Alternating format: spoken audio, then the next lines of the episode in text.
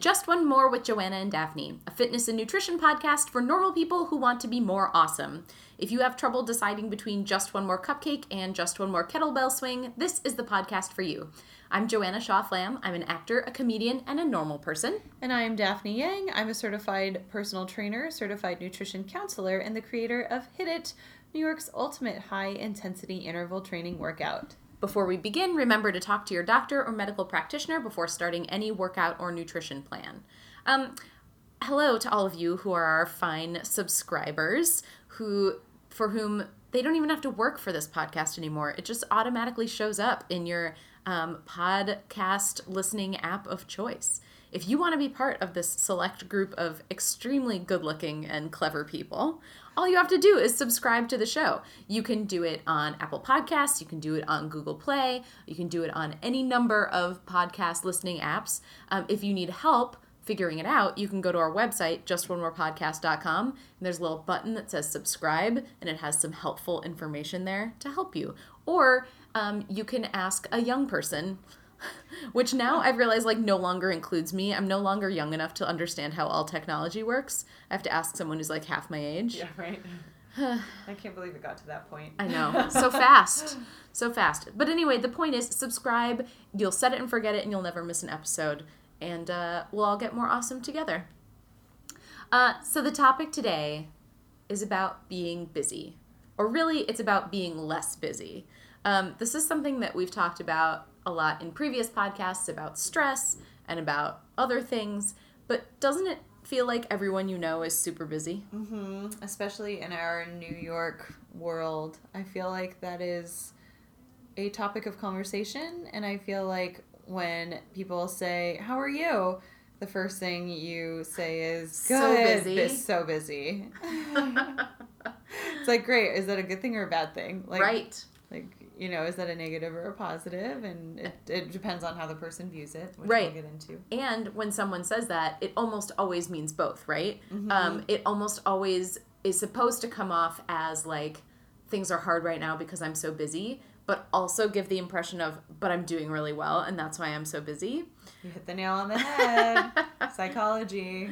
Um, but for when we're thinking about our own lives instead of the lives of our friends and enemies, um, being feeling really busy can be really stressful. Yeah. Um, I think a lot of people feel like they just don't have time to do the things that they want to do for their health, for their mental health, for their relationships. Um, and that stress uh, sort of adds up on top of all those other things that you're not doing to make you feel less than super awesome. Mm-hmm. Um, and so we wanted to talk about um, sort of the idea of busyness, what kinds of things um, make us feel really busy, um, because busyness is about more than just your schedule. It's about that feeling of like not having time. Yeah. Um, so we wanted to talk about strategies for being less busy as a way to de-stress and as a way to make sure that you're putting your time and energy into the parts of your life that matter the most mm-hmm. to you. Yeah, because overall, if if if you're able to prevent yourself from feeling overwhelmed with life and overwhelmed with schedule and um, uh, overall it will lead to an enhanced quality of life. And, and that's what we're really going for here. You know ways to feel less busy and ways to be less busy and ways to essentially prioritize yourself so that you feel better balance in day-to-day life. Totally. Um, so I think there are like one question about busyness is like has it gotten worse? Are we more busy than you know previous generations? Mm-hmm. And um, there are things about our world today that I think definitely contribute to us feeling more busy. Um, not necessarily to us being more busy, but to us feeling more busy. Definitely. Um, and one of them is that the way work is structured has changed. Mm-hmm. Um, a lot more of us aren't working nine to five jobs where at the end of the day you leave the building and you're done working until you come back in at 9 Mm-hmm. um, people are freelancing, people are working from home, so they're accessible at their home. Um, the idea of like work as a place that's separate from the rest of your life is dissolving for a lot of people. Yeah, and especially, well, also it's becoming kind of like the standard American work culture too, where, especially in big metropolitan areas, first one in the office, last one out. Um, now, with so much technology, there is a lack of a separation between the office and home. And if you take a look at European countries, uh, you know, the workday is done at 4 p.m., and people definitely have a better work life balance. Um, uh, but then there are some Asian countries where that's like completely the, the opposite. You know, like I know in Tokyo they have terms that are like, you know, work till you die, pretty much, like, or like work until you're Probably like, a generalization, but uh, it's, like not a- just the it's like U.S. a- that has a- a thing about work. Right, right. So not just the U.S., um, but I do find that in terms of a, shift in our work culture, I think it has to do with you know there are, there are industries that have existed a long time, right? Like medical, law, finance. The tech industry is kind of really turning a lot of things on its head, uh, in the sense that they're they're trying to create this company culture or they are trying to create company cultures but then as a result they want you in the office all the time and they want you there early and they want you to stay late and as a result that's why they provide so much food for you and i think that is shifting our relationship with work and it's making us feel busier maybe more overwhelmed and then also because of technology work and busyness are starting to bleed into the home life. Totally. Um, yeah, I think that being able to be reached anywhere thing really makes a difference when. Um, when work can sort of inter work or other responsibilities can sort of intercede at any time because that little thing in your pocket goes like bing someone wants you bing someone wants you Yeah. um, it's hard to ever feel like you're disconnected. Um, I think another big factor is that a lot more of us are both full time parents and full time employees. Um, as women have been um, more welcome in the workplace and have fought to be in the workplace, um, which, don't get me wrong, is good. Um, but it means that when we don't have one parent working in an office full time, we maybe have two parents working full time in an office. That's double load of, um, you know, your work expectations and your home expectations. Um, like Matt and I often joke that like we need a wife, um, you know, to do the things that like it used to be that the like domestic partner did, like Yeah. cook the food and clean the house and Yeah. like do the laundry and all that stuff. Yeah. Um, it is unquestionably good that women are not relegated to that role in our country anymore. Agreed. But, or rather, and it means that there's all this work. Basically, like a lot of women just added a second job.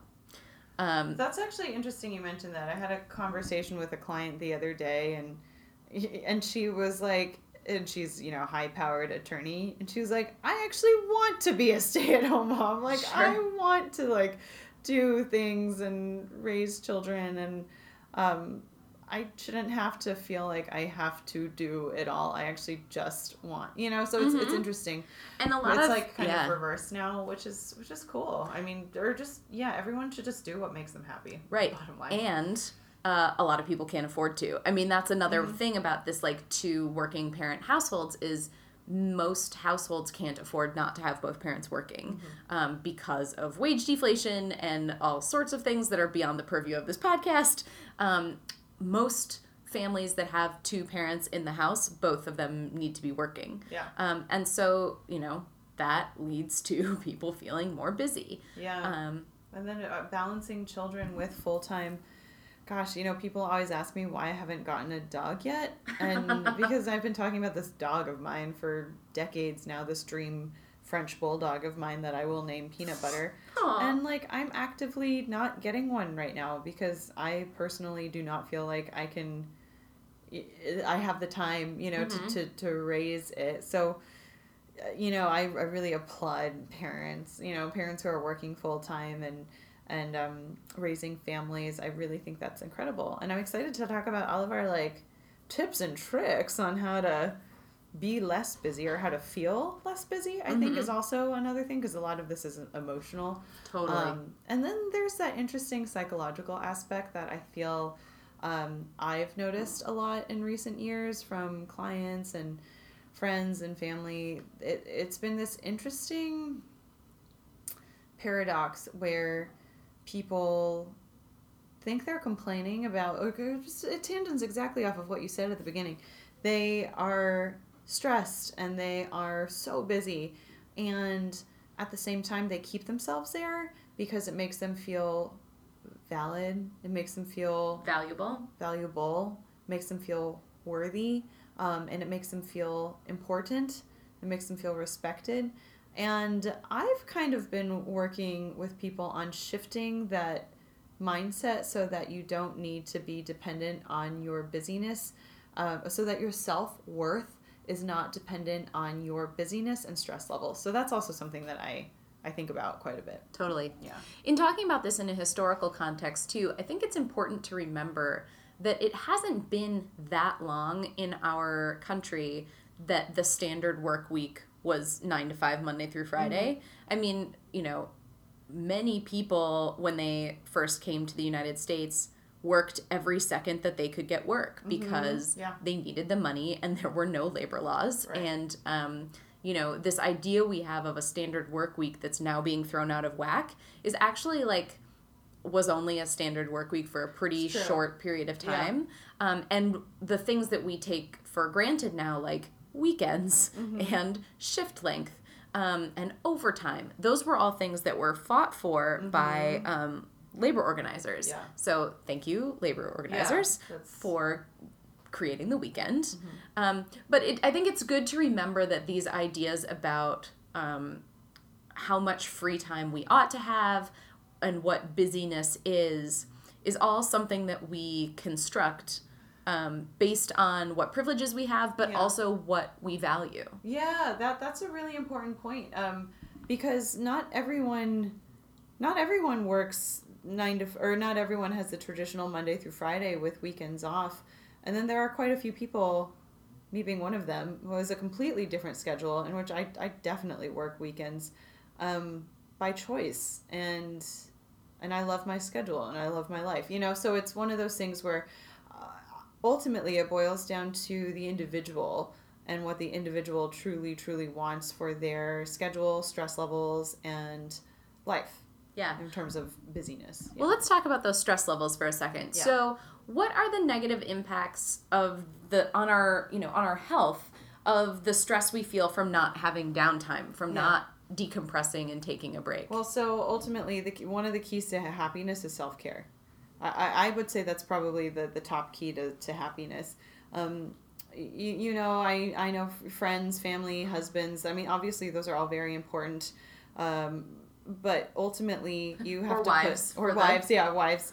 Um, you have to put the you have to put the um, oxygen mask on yourself first, right? I always use that analogy when people are in an airplane. You always see that little video. Actually, I haven't seen it in a while. I guess I don't know. I, I was thinking back to my most recent JetBlue flight, and I did not see the horrifying images of you know the the masks dropping from the ceiling, and that I used to have nightmares about that, like Oh, those really? little pre-airplane videos, or like those you little were like, my parents are going to help themselves first. yeah, I know. Yeah. I was like, they're putting the oxygen masks on themselves first.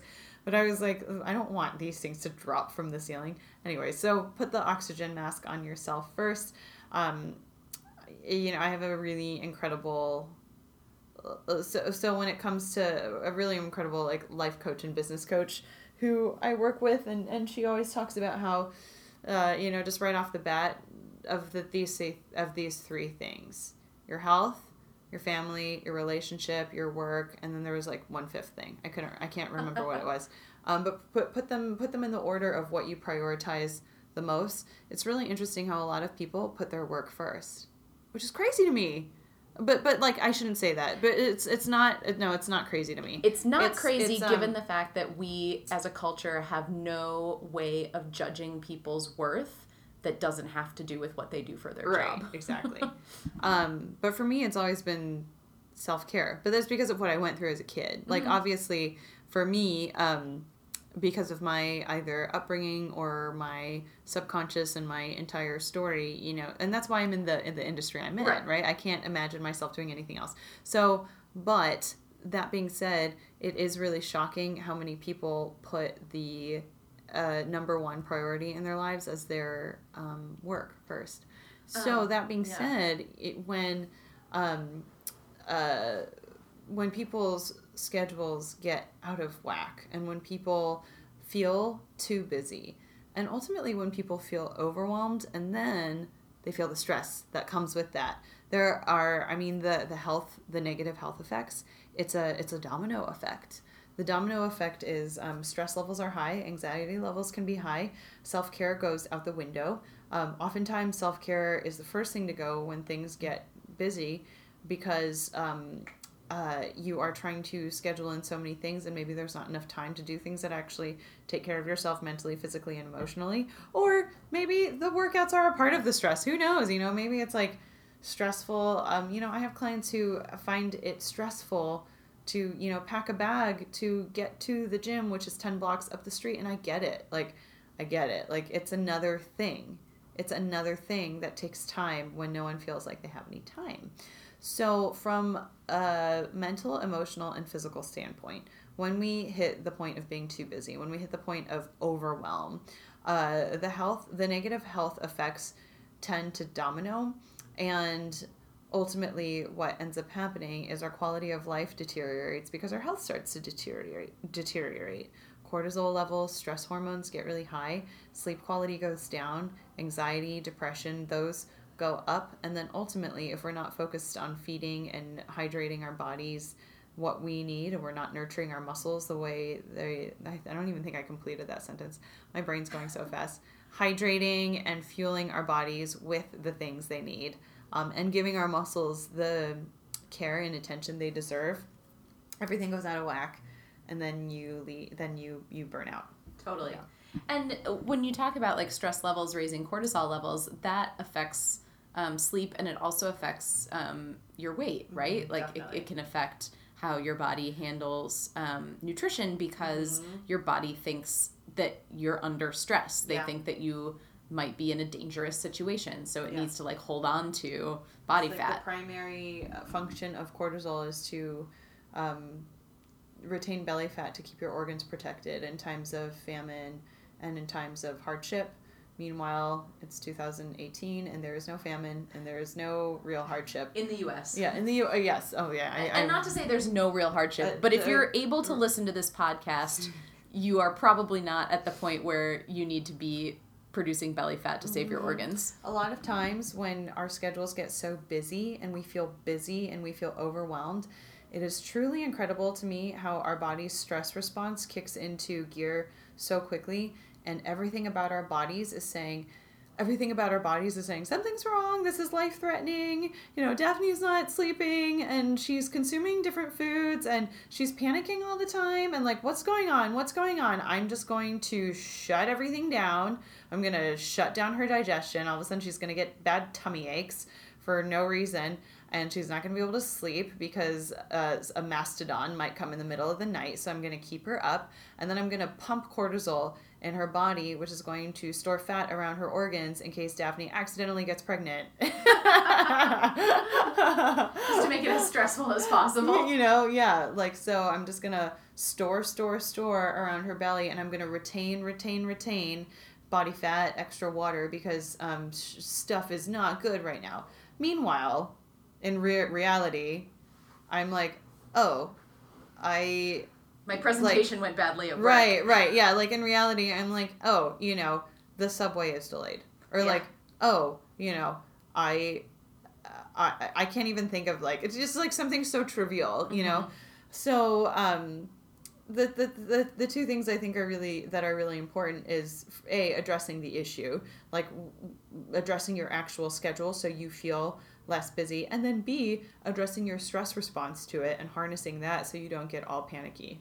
Totally. Yeah. In terms of what you were talking about with putting the oxygen mask on yourself first before assisting others, um, one thing we've talked about a lot is that when you are um, stressed and feeling really busy, um, you aren't your best self you're not taking care of yourself and so then you aren't your best self in relationship with other people. Mm-hmm. So you uh, can't be supportive to your spouse. You can't be loving as loving to your kids. Um, it puts you in a position of not being able to be the best part of your community that you can. Yeah. Um, which you know hurts other people too. It's not just. I mean, hopefully it's enough to say it's important for your health to get this under control. Mm-hmm. But if that's not enough, it's also important to the health of the people around you. Yeah. Because we've all been around a person who is like at their wits' end. Yeah. And it's it's like stress is contagious. Oh my gosh, yeah, energy is contagious. So if you're with someone who is emitting that stressful, frenetic energy, it's like you have to actually like put a bubble around yourself to protect yourself from it. Yeah. Totally. It, yeah, energy is really contagious. So stressful energy is um, it doesn't do anyone good. It like it doesn't do anyone around you any good by you putting that energy out there. Like it doesn't help your kids. It doesn't affect your babies are really perceptive to that. I've learned. Um, you know, one of my clients, she's in the the psychology world, and she always talks about how babies pick up on the parents' stress and anxiety, like newborns, mm-hmm. and and their their whole like personalities kind of get like shaped by it. Mm-hmm. So it's really interesting how um, stress can be contagious. So if you want to be a better partner, it's almost like think about if you care about these other people in your life, also think about how it's affecting them too. Mm-hmm. Yeah. And none of this is to say that if you feel really busy, you're a bad person. No, We're talking no, about this because yeah. we've all been there. oh, I mean, yeah, these are these are tips I have to apply to myself. I mean, totally. you know, and you too. Like it's it's you know, we're we're people following our dreams and we have stuff to do. so true. I'm going to get a shirt that says that. We're people following our dreams and we have stuff to do. Um, so, in looking at how to get all that stuff done while feeling less stressed by feeling and being less busy. Um, I made a list of strategies that some of which I've gotten from you and some of which just came from my brain um, that uh, can help us towards this goal. So, this first one is something that you have talked to me about, which is called stacking. Uh, and I'm going to tell you what I remember about this, and then you can can help me fill in the blanks. Mm-hmm. So we talked about this because I I was expressing to Daphne that I felt like I didn't I never had any like good blocks of time to just sit down and like work on my work. I felt like I was always being like, you know, my day was being broken up with appointments or meetings and things like that. Um, and so Daphne introduced me to the idea of stacking, which is if you have five commitments, instead of doing one commitment a day, if there's a way for you to stack those commitments all on the same day, then you have more uninterrupted time other times. So, like on the days when I know that I'm coming to see Daphne and we're going to record, I tend to also like have my acupuncture appointment be that day. And it's the same day that like I do a show in the evening. And so I have like one really busy day. But then that means that like a bunch of other days aren't broken up with appointments. And so those days I feel less busy. It's like there's a certain amount of um, like if you have anything you anywhere you have to be in a given day you've already sort of spent that like uh, build up stress of like getting there and getting home. Yeah. So you may as well go a bunch of places and yep. then you don't have to do that build up mm-hmm. different times. Chunkifying is what I call it. there you go, chunkifying. Yeah, just kind of like chunkify all your appointments in one go. Um, versus spreading them out throughout the course of the week. And so this can be doctor's appointments, dentist appointments, acupuncturist appointments, chiropractic appointments, fitness classes, personal training appointments, um, just meetings with friends. See if you can chunkify everything so that you can then chunkify your work time. Totally. Yeah. Um, and uh, the next one that I have is look at your activities with a critical eye. And I don't mean that you necessarily have to quit the things you're doing, but I think it's good every once in a while to take a step back, make a list of all of your responsibilities especially responsibilities that are outside of work and your home life, mm-hmm. and think about why am I doing these things? What am I getting out of them? Do I want to quit any of them? Mm-hmm. I think there's a lot of fear about quitting. I definitely have that fear. Yeah, same here. Um, but totally. if there's something in your life that's not giving you what you want or that you're doing just out of a sense of obligation and not because you're getting something in return or you know it's not doing what you wanted it to do or what it used to do for you like cut it out mm-hmm. Yeah. you can quit it's okay It's okay to get rid of things in your life that don't serve a purpose. Like if, if there is something in your life that you feel like is not serving you or it's only taking away from your life, cut it. Mm-hmm. Yeah, get rid of it. and that can be hard because it's easy to feel like well this thing like can't run without me like i've definitely had things i've been a part Oh, of yeah. that were very stressful to me and were hard for me to leave because i was like if i leave this thing will fall apart Mhm. and at a certain point if it's a thing that cannot fall apart then like that's one thing but if you're willing if you can get to a place where you say i have to leave this for my own health and sanity and that may mean it falls apart and that has to be okay Yeah. that's a thing that has been very valuable to me Yeah. in making decisions about how i spend my time Right, because those people aren't going to die without you Right. there.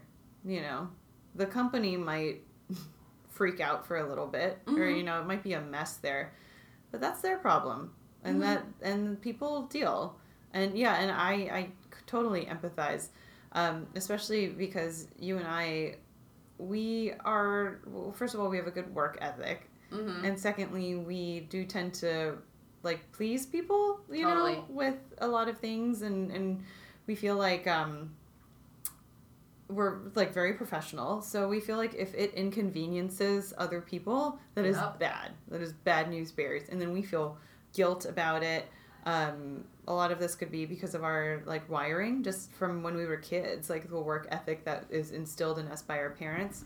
So also a lot of it is gendered. That too, women yeah. are uh, socialized to please people and to not want to disappoint or inconvenience people.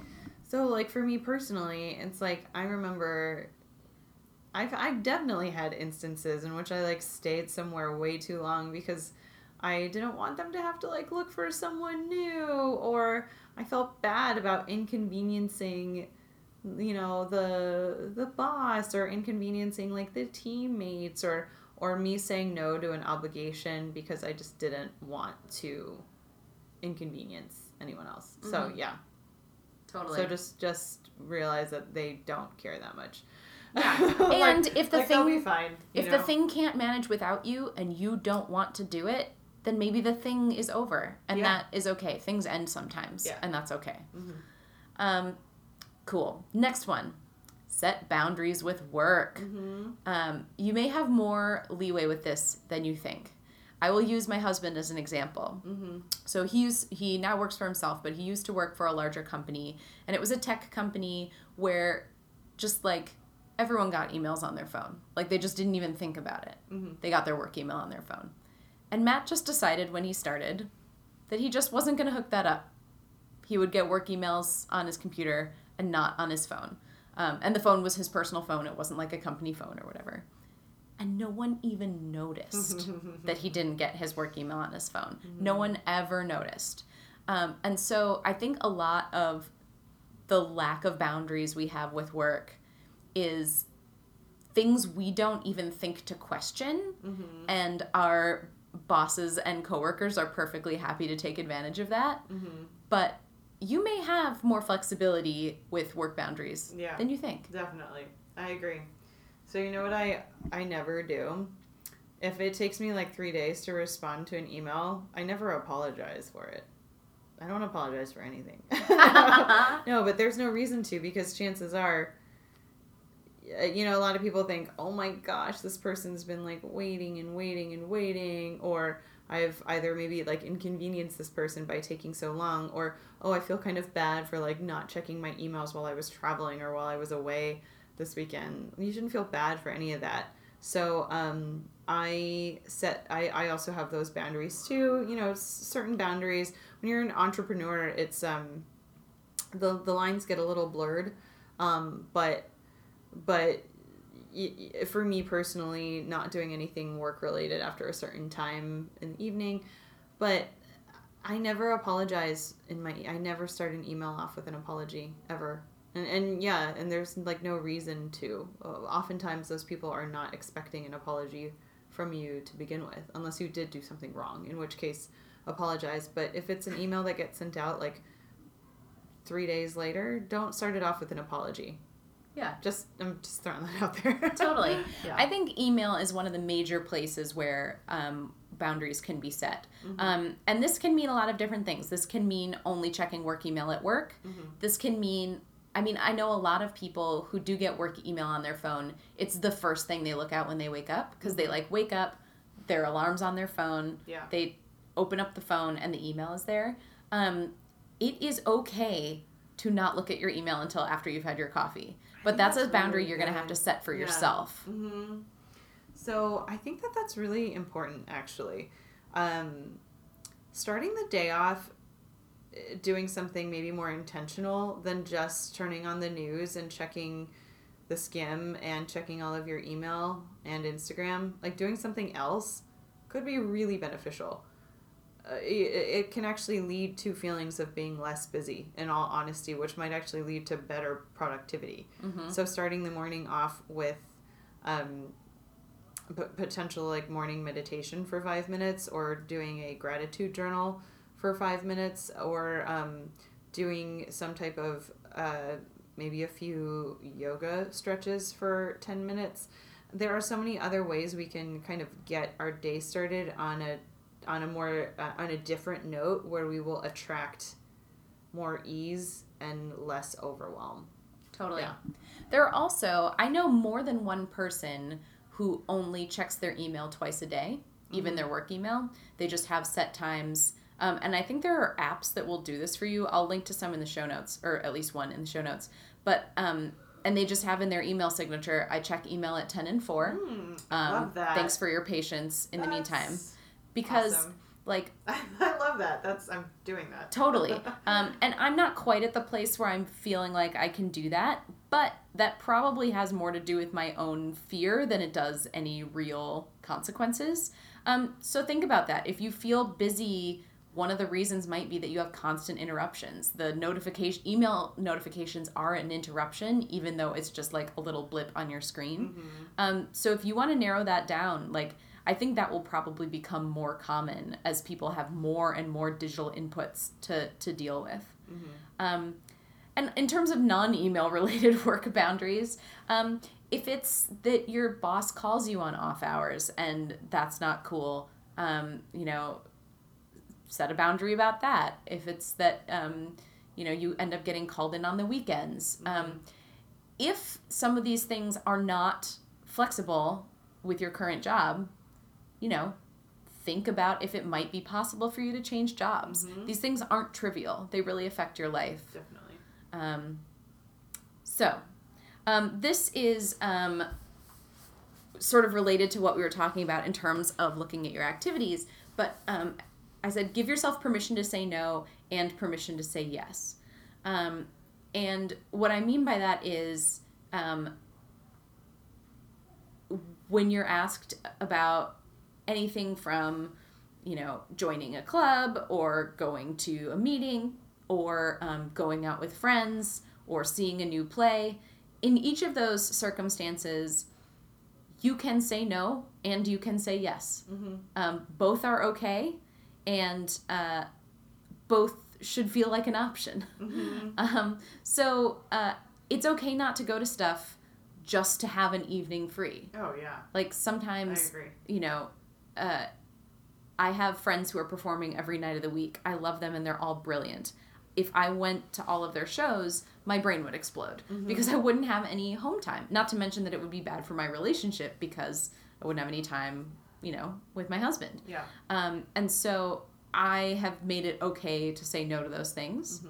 I have also made it okay to say yes to, um, you know, going out with friends, even though I might be busy, even though other stuff might be going on, because Mhm. that enriches my life and and um, you know helps uh, weave the threads that make for like a stronger community. Totally.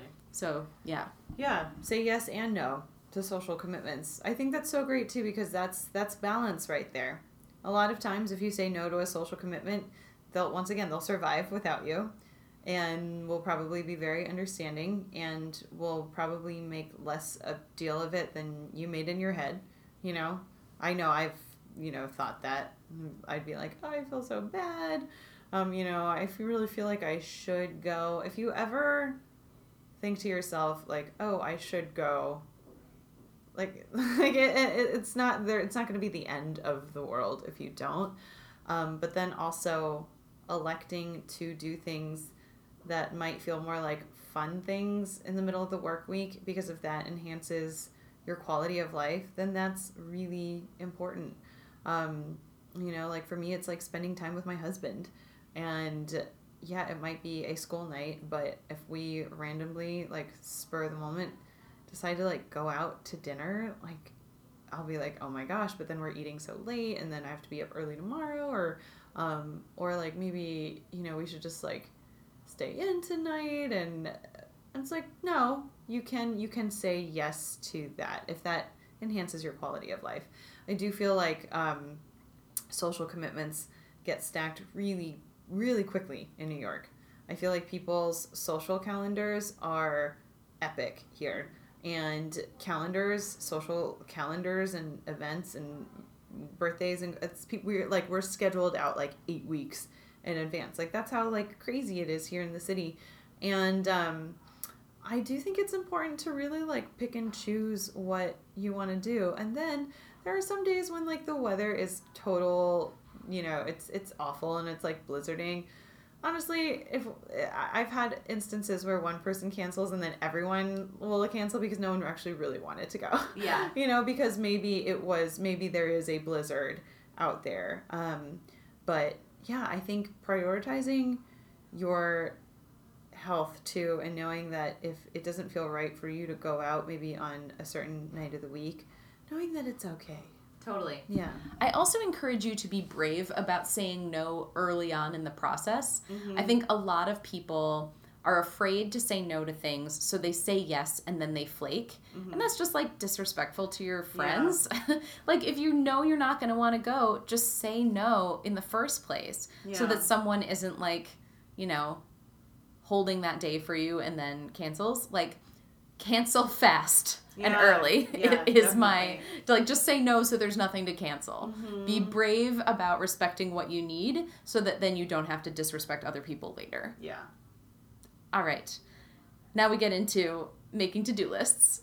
lists. Um, I love to do lists because it takes responsibilities out of this like cloud swimming around in my brain and puts them into a list that is contained and defined and uh, I can check things off of them. Mm-hmm. One thing I've been trying to do recently is to make my to do lists in larger time increments. Mm-hmm. So instead of just making a list for the day, um, I try to plan for the whole week. And that doesn't mean stuff doesn't get added, but I do that in order to sort of look at my week and look at how I'm spending my time and say, like, over the course of this week, this is what I need to get done. Here's when I'm going to do it so that I can maximize the time that I have, so that I can maybe put tasks that are related to each other next to each other so that I'm in the same brain space. Um, and actually, I've been planning every two weeks. This is partly because I'm a freelancer and I do a bunch of different stuff. Um, but I've been trying to do these like larger planning sessions so that I feel like I have a sense of like where the arc of my life is going and where the pockets of free time might be so that I can honor that free time and make it feel like actual free time instead of um, just doing like instead of feeling like I never have time off. And here's another tactic. Um, so, giving yourself either giving yourself some structure with your time when you are tackling your to-do list. So sometimes what I'll do is I'll actually set a timer and I'll be like I have to get this done. All of these, you know, however many things, 3 to 5 things um, before the timer goes off or before lunchtime or before um, you know before I start getting ready like before I put on my mascara you know I Mm-hmm. want to get X Y and Z done and I actually set um, a timer and it is really amazing what happens when you set a timer and how much more productive you are in just getting things done when you actually think that the time is not open ended. Um, and, and that's just a nice little thing to boost productivity. Totally. It's yeah. a good way to avoid distractions too. If you're like me and you like write one sentence and then you're like, I've earned a Facebook break. Yeah. Uh, setting a timer and saying like, for this next, and it can be a relatively short period of time, but say like, for this next half an hour, I'm just going to work on writing this thing. And then after that half hour, I can take a break. Um, much more productive. My Mm-hmm. mom uses that strategy too, Daphne. Mm, It's awesome. It's a yeah. well worn strategy. Yeah, it works really, really well. Um, so, uh, now we're going to talk about some family stuff. Um, so, uh, one thing that we have talked about before in terms of parenting and busyness is that kids just like astronomically add to the number of activities um, because you have your activities, your activities all together, and you have your kids' activities. And I think there's a lot of pressure for parents to have their kids in a lot of activities because you know it's enriching and fun and uh, you know good for college resumes in however many years. Um, but it's okay to be choosy about your kids activities. It's okay for your kid not to be doing soccer and theater club and um, piano lessons and dance lessons. Um, you know you can pick one. Um, and if your kid is like really interested in something else you can give them the opportunity to decide and say like okay we have time for you know two activities per week. Do you want it to be soccer and piano or do you want to switch one of those out for something else? Yeah. um, and because that also helps teach your kids that they shouldn't just like fill up and fill up and fill up and fill up their schedules um, but that it's okay to quit things and try something else. Yeah, I agree. I do feel like when it comes to and and I was definitely raised I was overscheduled as Uh-huh. a kid coming from a Chinese American household with um my fabulous tiger mother. Um yeah, it was like it was like nuts so. Like it was it was really uh, every, every weekend after school activities for as long as I can remember. I mean, it was, and I had no choice. Like, I had no say in, I had no say in any of this, but I didn't know any other life. Like, I thought that this was normal. I thought that it was normal for me to get shuttled off to violin and then piano and then to dance class and then to chorus and then to art class and then to still have like homework to do on top of that. It wasn't until I was in my like middle school years that I realized that that's a lot of kids don't do that. Um, am I grateful for that? I, I guess. I mean, I have like a great, I can handle a lot and I have a good work ethic. But um, that being said, uh, when I did, when I got older, I realized that I was hitting points where I was very stressed. Like more stressed and dealing with more emotional problems than most um, than like typical puberty and like hormonal changes. Like it was a lot more severe. And I do actually think that my stress may have been attributed to my schedule. Um, so, you know, I do think that that's really important. Mhm. I, I do think it's very important to keep balance like within your kids' schedules. Totally. And if you need to have your kid in after school programming because of childcare, which I know is a Mhm. reality for a lot of parents, I teach after school a lot. And so I know that, like, for a lot of parents, they need somewhere their kid can be until five or six, um, which means a long day for your kid. Um, maybe you can offset that by just like committing to not doing weekend um, regular activities and instead leave weekends to be more open and say like what do we want to do today? Yeah. um, instead of uh, having you know responsibilities after school every day of the week and also soccer on saturdays and also you know something on sundays. Um, because i totally understand that sometimes kids activities are not actually about the kid they're about totally. you know having an affordable place for your for your kid to be after school Definitely. um, but then there are ways that you can offset that um, other times. Mhm. Totally. Um, another uh, part of parenting, we were talking earlier about how women entering the workforce has given a lot of women with kids basically two full time jobs. Um, but I'll I'll say this in a non gender specific way because also people are in all sorts of relationships with people of many genders. Um, if you're feeling stressed out about your home busyness in conjunction with your work busyness, are there things your partner could be doing to help you share the load? Yeah. Um,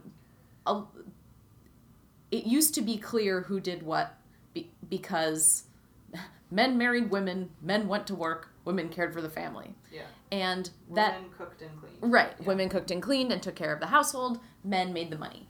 Um, and going away from that is good, undeniably good. But it means that there are no longer rules. Mm-hmm. And what that often means is that women do a lot more Mm-hmm. than uh, their male counterpart. But that could also mean in your relationship, um, you know, just that one partner ends up picking up a lot of the slack for one reason or another. And I think um, one thing that I learned from Relationship Reset, which is uh, the book by uh, our former guest, you can look up um, her uh, her episode, super good. Um, is that uh, when there are imbalances like that in a relationship, both people um, are at fault in different ways. So if you find yourself feeling like, oh, I'm doing so much more work than my partner, um, and you're feeling resentful about it, on the one hand, yes, your partner needs to step up and help you carry the weight.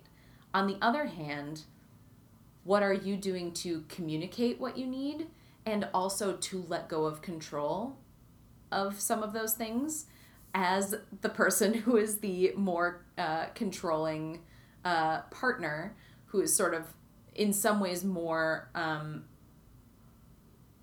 i tend to be the one who like uh, takes charge of extra stuff around our house.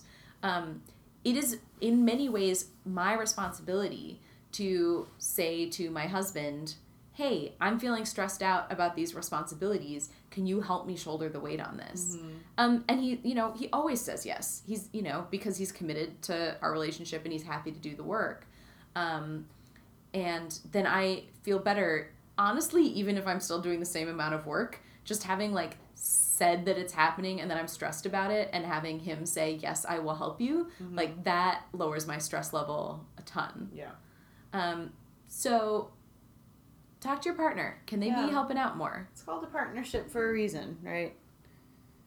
View partnerships as as um, being a part of a team. Mhm. Yeah, and if one person is feeling overwhelmed, then the other teammate should um, be sensitive to that. And yeah, and you want your partner to be happy. And I think that I think that tackling these things together will just ultimately lead to a stronger relationship overall too, which once again just enhances quality of life.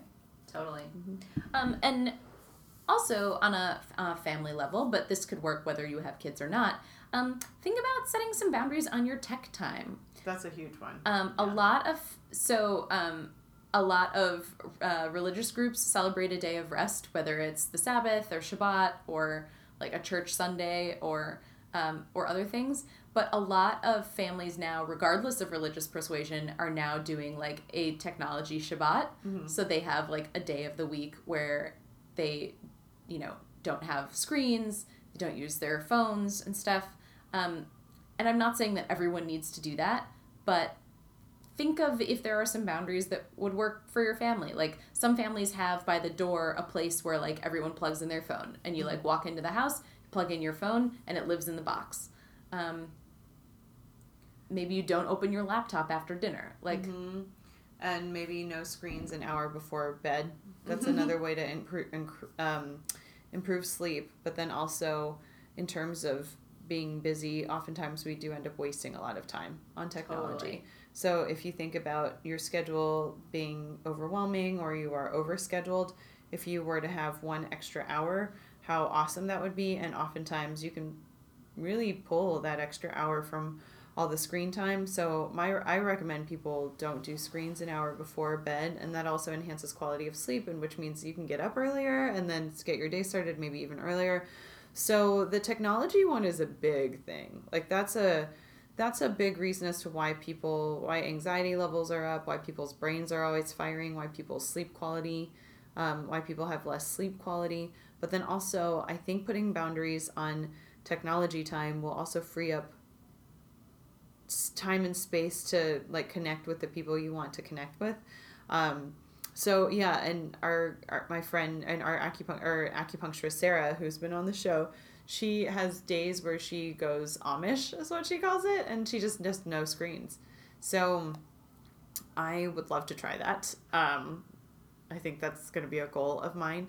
But I do think that putting boundaries on social media and technology, so iPads, iPhones, TV, laptop time, um, and it doesn't have to be a full day, but say you are doing something with friends, keep your phone in your purse the whole night. Uh, maybe don't post about it, or maybe don't feel like you have to take photos of everything. Um, or if you are going for a run, leave your phone at home and actually maybe try to connect with your breathing and nature and Central Park, you know. Um, or if you are doing something with your significant other, also try to not be on your phones. I can't tell you how many people I see on dates. And they're both on their phones. Yeah, like people who you can tell they're like married and they're on their phones, and I'm like, oh my gosh, that's that's um, a complete lack of human connection right there. You know, so yeah, so that's a big one for me. I think a lot of what we're talking about is finding ways to be mindful. And we've talked about mindful eating, um, but really we're talking about like mindful living. And I think that feeling of busyness and stress comes from when we aren't being mindful about how we're spending our time, or we feel like we can't be mindful about spending our time. Um, and uh, all of these are just strategies for like doing things on purpose, knowing why you're doing them, planning when they're going to be, and and all that stuff. So I have two more things we to do mindfully, um, which is schedule downtime and schedule exercise. Yeah, it's critical. Um, Daphne, you and I have uh, sometimes scheduled like days off for me during the week Yeah. because I tend to find that if I haven't thought about my day off ahead of time, I feel like I waste it because I just like fart around on Facebook or whatever, and I'm not doing all the things that I always think like, oh, I wish I had a day off so I could blank. mm-hmm. Um, for me, like having a planned day off, I can think like, what do I want to do on that day? What would I really enjoy? I'm gonna go to the park and I'm gonna go for a walk, or and I'm really gonna sit down and read some of that book I've been meaning to read, and I'm gonna go to my favorite coffee shop for a Oh while. my gosh, yeah, that's so nice. It is, know? And everyone deserves that too. I think it's, you know, oftentimes in life, is we don't get what we want in life. We get what we think we deserve. So if you think you really deserve like a day off in which you are worthy and you deserve to nurture yourself mentally, physically, and emotionally, and you don't need to to push your body or to, to be working all the time, um, like you deserve that. And it's so nice when that is scheduled because sometimes if the time off creeps up on you, your day off ends up not being as relaxing as you want it to be because you're like half doing work, half not, and then you feel like you're not getting as much done because you're just half working, but then you feel like you're not fully relaxing because you didn't commit to fully relaxing. So I think scheduling downtime is really, really critical.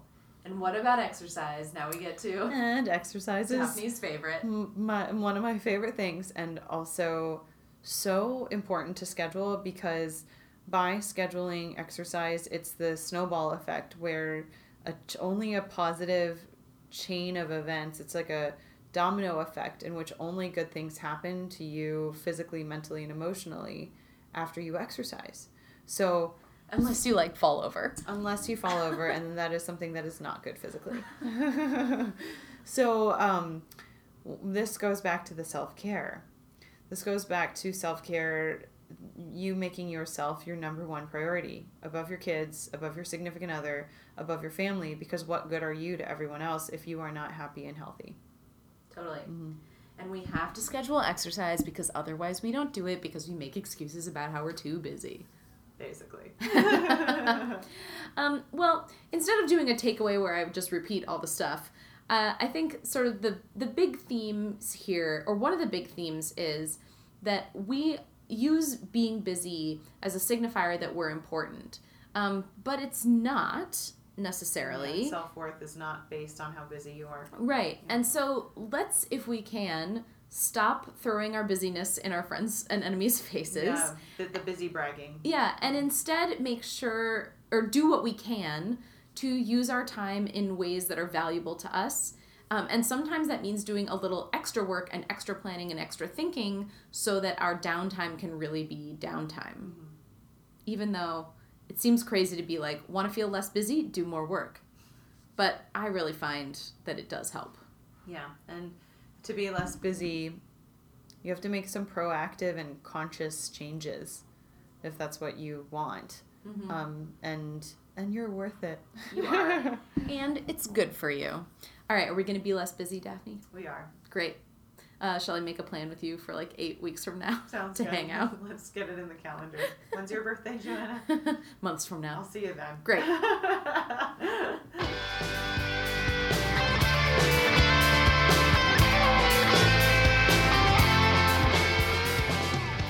This is a feature we call This is Crazy, right? Where I find something, usually on the internet, that is diet related, often, diet or exercise related, and I show it to Daphne and say, This is crazy, right? Um, so this one is an is a an interesting sticky little wicket. Um, so I found this on um, Pinterest, um, and the image at the top says how to lose weight in two months with the eight week transition diet. It's simple, it says. Each week, add three new changes to your diet. Keep practicing the previous week's changes as you add in new ones every week. How hard can that be?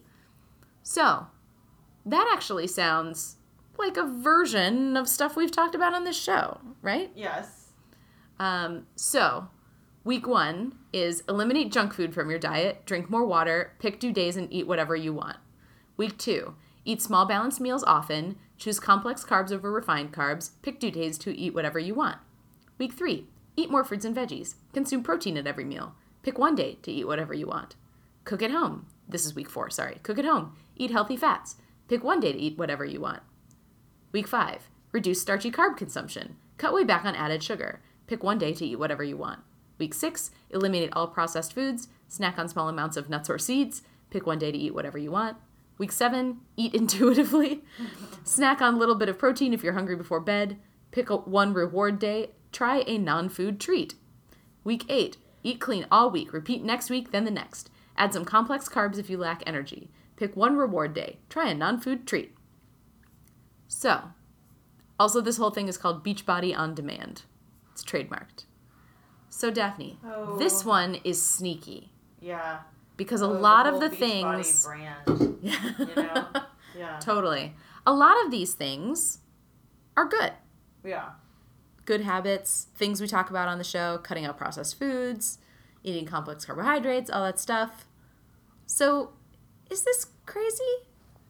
Okay, so my take on this little Beachbody uh, eight week transition diet is there are aspects of it that are not necessarily crazy. Um, however, they do make a promise that you are going to lose weight with these little changes, and um, that's not necessarily the case. Because the whole week, the whole point of this, and why I actually think this is like clickbait to get people to the Beachbody website, to be honest with you. Totally. Like, I think that Everything on Pinterest is clickbait. yeah, yeah. So Beachbody is a it's a legitimate company. It's a legitimate brand. It's a whole brand of uh, you know fitness videos, nutrition recipes. I think there are books and workout programs. A whole bunch of famous trainers are Beachbody trainers, and I actually know some trainers who are. So Beachbody is also kind of like a um, it's kind of pyramidy. uh, Maybe pyramid isn't the Ah. right word. Where you can become a certified Beachbody instructor or a Beachbody trainer, but you have to pay a ton of money to become a Beachbody trainer. And then after that, like what you know, like maybe you, be, you maybe you train clients or maybe you train in a gym um, or you you know it's one of those things where they are clearly trying to make a large business out of this Mm-hmm. okay that being said this little eight week transition diet um, there are a lot of good things about it in the sense that i think that there are some things that promote flexibility um, I don't like that they are talking about all these like cheat days that you can have because having a cheat day implies that you're doing something wrong. Um, and it implies that everything else you were doing on the other days was tough and um, was tough and not pleasant and not like pleasurable. So I think that this is not crazy in the sense that there are some tips here like cut way back on added sugar, eat some nuts, you know, eliminate processed foods, eat intuitively. Um, these are some good habits, but the fact that they promise you like you will lose weight if you do this for eight weeks, that is very doubtful. And the Very thing that one thing that struck me as really crazy about this is it's not specific enough It's not specific. and Oh, it doesn't you're give right. you enough time, right? Like for Yeah. most people, changing a habit like eliminating junk food from your diet if you eat junk food, like one week is not going to cut it for Yeah. that to become like second nature and feel like something you can do without thinking about it. Yeah. Many of these changes for for a lot of people would be like major changes Right. in which case like a week isn't going to be enough you're going to need more time like a lot of these things are perfectly fine goals but they're not specific and you're going to want to give yourself more time to like integrate them into your life Mm-hmm.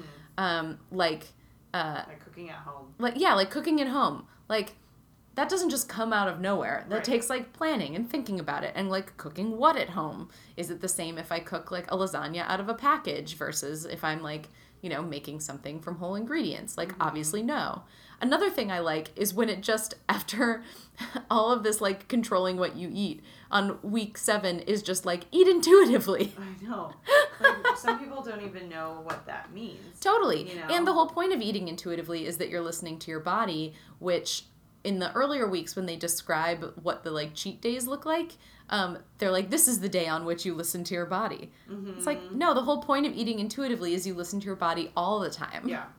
I think that this is definitely a way to have gotten people to come directly to the website.